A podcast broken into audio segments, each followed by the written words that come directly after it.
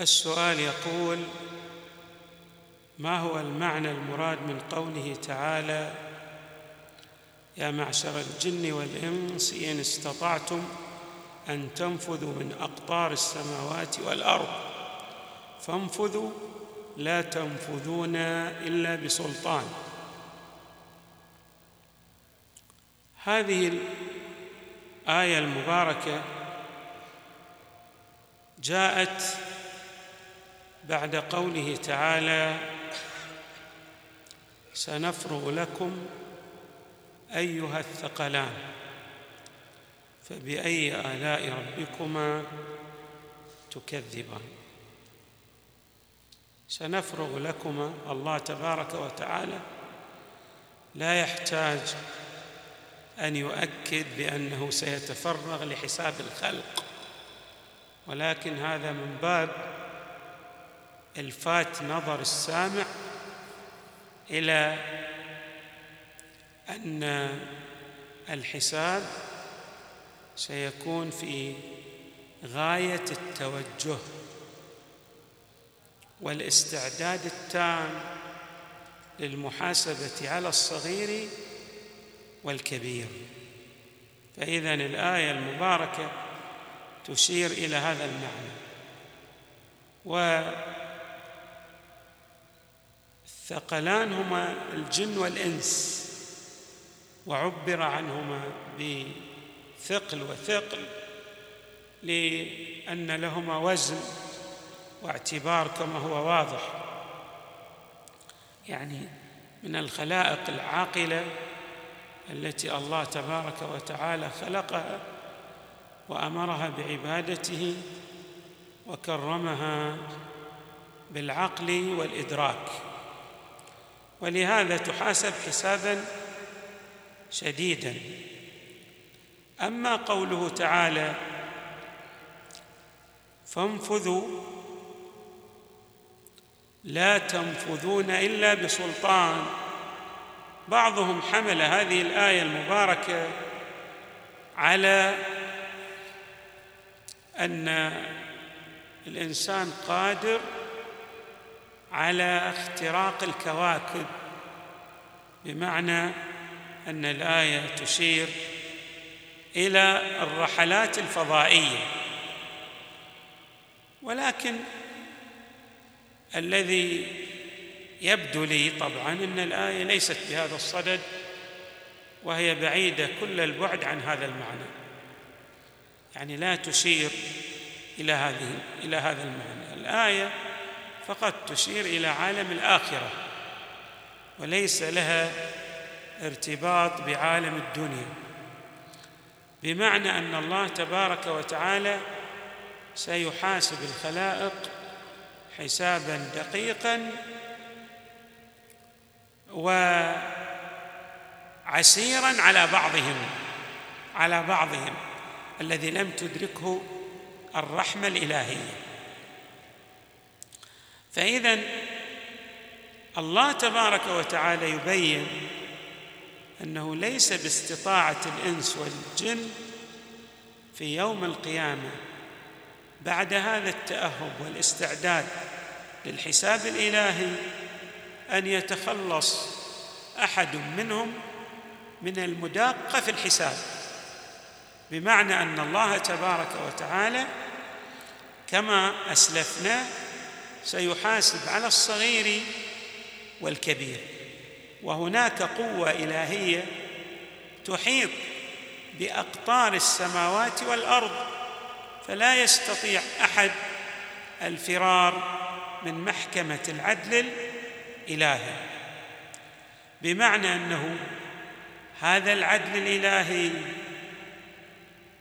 عدل شامل لا يستطيع أحد أن يفر من أي عمل صغير وأن يغطي عليه لأن الله تبارك وتعالى هو العالم وعلمه هو ذاته يعني هو المطلع وهو الخالق وبالتالي الخلق في قبضته وحكومته تعالى مهيمنة على جميع ذرات عوالم الوجود. وهذا المعنى أيضا جاء في الأدعية وكذلك في الروايات. مثلا نقرأ في دعاء كميل ولا يمكن الفرار من حكومتك. يعني الله تبارك حتى في الدنيا لا يمكن الفرار من حكومة الله. ولكن الله تبارك وتعالى بلطفه ورحمته في الدنيا يعني أتاح للإنسان أن يتصرف لا يؤاخذه بالجرائر التي تصدر منه بالذنوب والموبقات التي تحدث وإنما يرجئه ويمهله إلى يوم الحساب. ولكن الله يحيط به أيضا علما وقدره أيضا نقرأ في رواية عن إمامنا الصادق عليه السلام يقول إذا كان يوم القيامة جمع الله العباد في صعيد واحد وذلك أن يوحي إلى السماء الدنيا أن اهبطي بمن فيك فيهبط أهل السماء الدنيا بمثلي من في الأرض يعني مضاعف مرتين. من الجن والإنس والملائكة ثم يهبط أهل السماء الثانية بمثل الجميع مرتين. فلا يزالون كذلك حتى يهبط أهل سبع سماوات فتصير الجن والإنس في سبع سرادقات من الملائكة. ثم ينادي مناد يا معشر الجن والإنس إن استطعتم أن تنفذوا من أقطار السماوات والأرض فانفذوا لا تنفذون إلا بسلطان. فينظرون فإذا قد أحاط بهم سبع أطواق من الملائكة يعني الإمام الصادق ماذا يشير إليه؟ بل ماذا يفصح عنه؟ يعني أن هذه الخلائق بأجمعها في عالم الحساب يرون أنه يعني أحكمت عليهم القبضة وأحيط بهم بحيث لا يجد أحد منهم مفرا من الحساب والعقاب في ذلك اليوم. هذا المعنى المراد من الآية والله تبارك وتعالى هو العالم. نعم يمكن يعني أن يقال أن القرآن طبعا له ظاهر وباطن فلعل الآية تشير بأحد المعاني أو اللوازم إلى مثلا إلى عالم الدنيا وأن المراد مثلا ببعض لوازم الآية في عالم الدنيا أنه لن يستطيع الإنسان أن يجتاز القوانين الكونية إلا باقتدار أو قدرة وذلك يشير مثلا إلى المركبات الفضائية ولكن هذا تفسير كما قلت في غاية البعد عن ظاهر الآية المباركة. نعم. السؤال الآخر. آه، هل يتكامل الإنسان في عالم البرزخ بمعنى أنه يرتقي أو أنه إذا مات الخلائق مات الناس مات الإنسان لا يستطيع أن يتكامل في عالم البرزخ. طبعا الذي يظهر من الروايات أن هناك تكامل في عالم البرزخ قبل الانتقال من عالم البرزخ إلى عالم الآخرة. روايات متعددة تشير إلى هذا التكامل لكن هذا التكامل ليس بعام وإنما لبعض الفئات من الناس إذا صح التعبير سأقرأ عليكم طائفة من الروايات التي تشير إلى وجود تكامل في عالم البرزخ. مثلا رواية موجودة في الكافي علي بن إبراهيم عن أبيه عن القاسم بن محمد عن سليمان بن داود المنقري عن حفص قال سمعت أو سمعت موسى بن جعفر عليه السلام.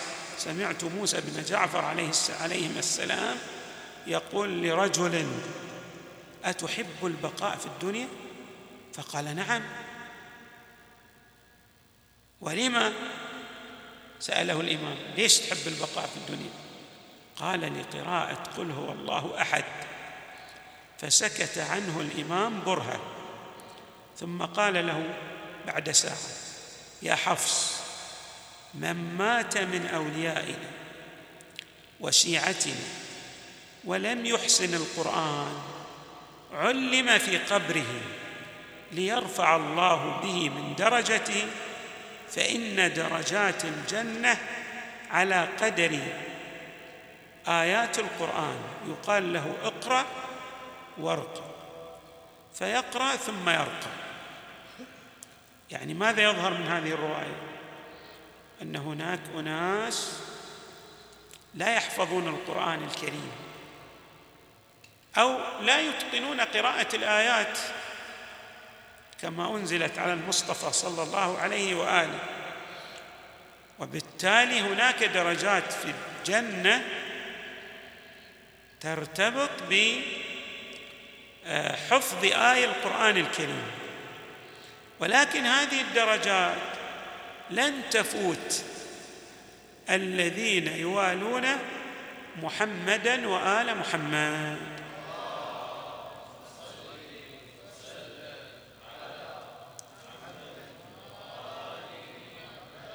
كيف لا يفوتهم ذلك؟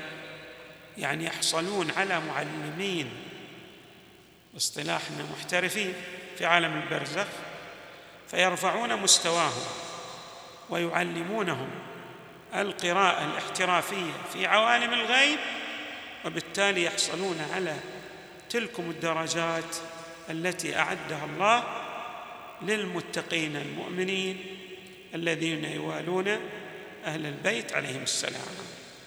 فإذا هذه طائفة يحصلون على ماذا؟ على تكامل في عالم البرزخ. الطائفة الثانية هم أطفال المؤمنين. في الرواية يغذون في القبر من قبل أحد أقاربهم أو من قبل الصديقة الزهرة عليها السلام.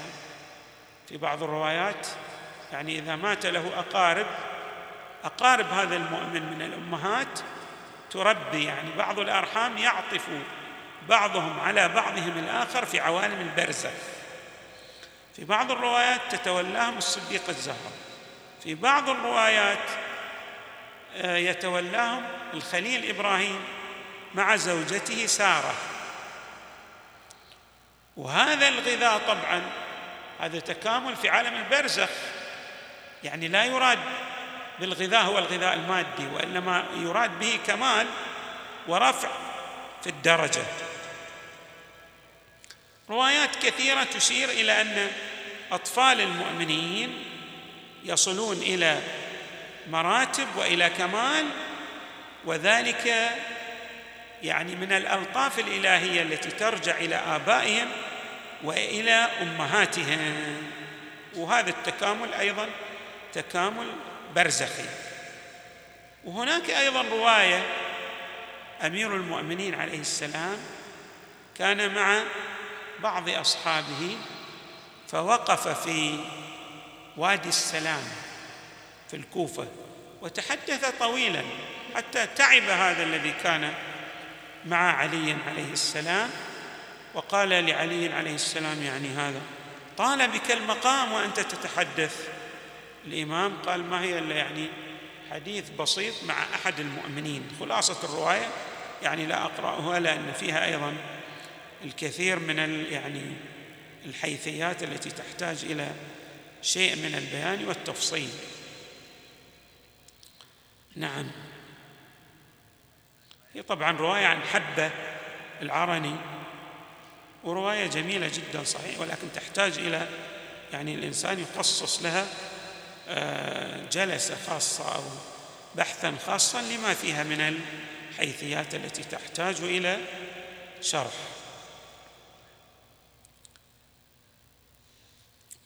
وأيضا إذا هناك يعني في عالم البرزخ نوع من التكامل.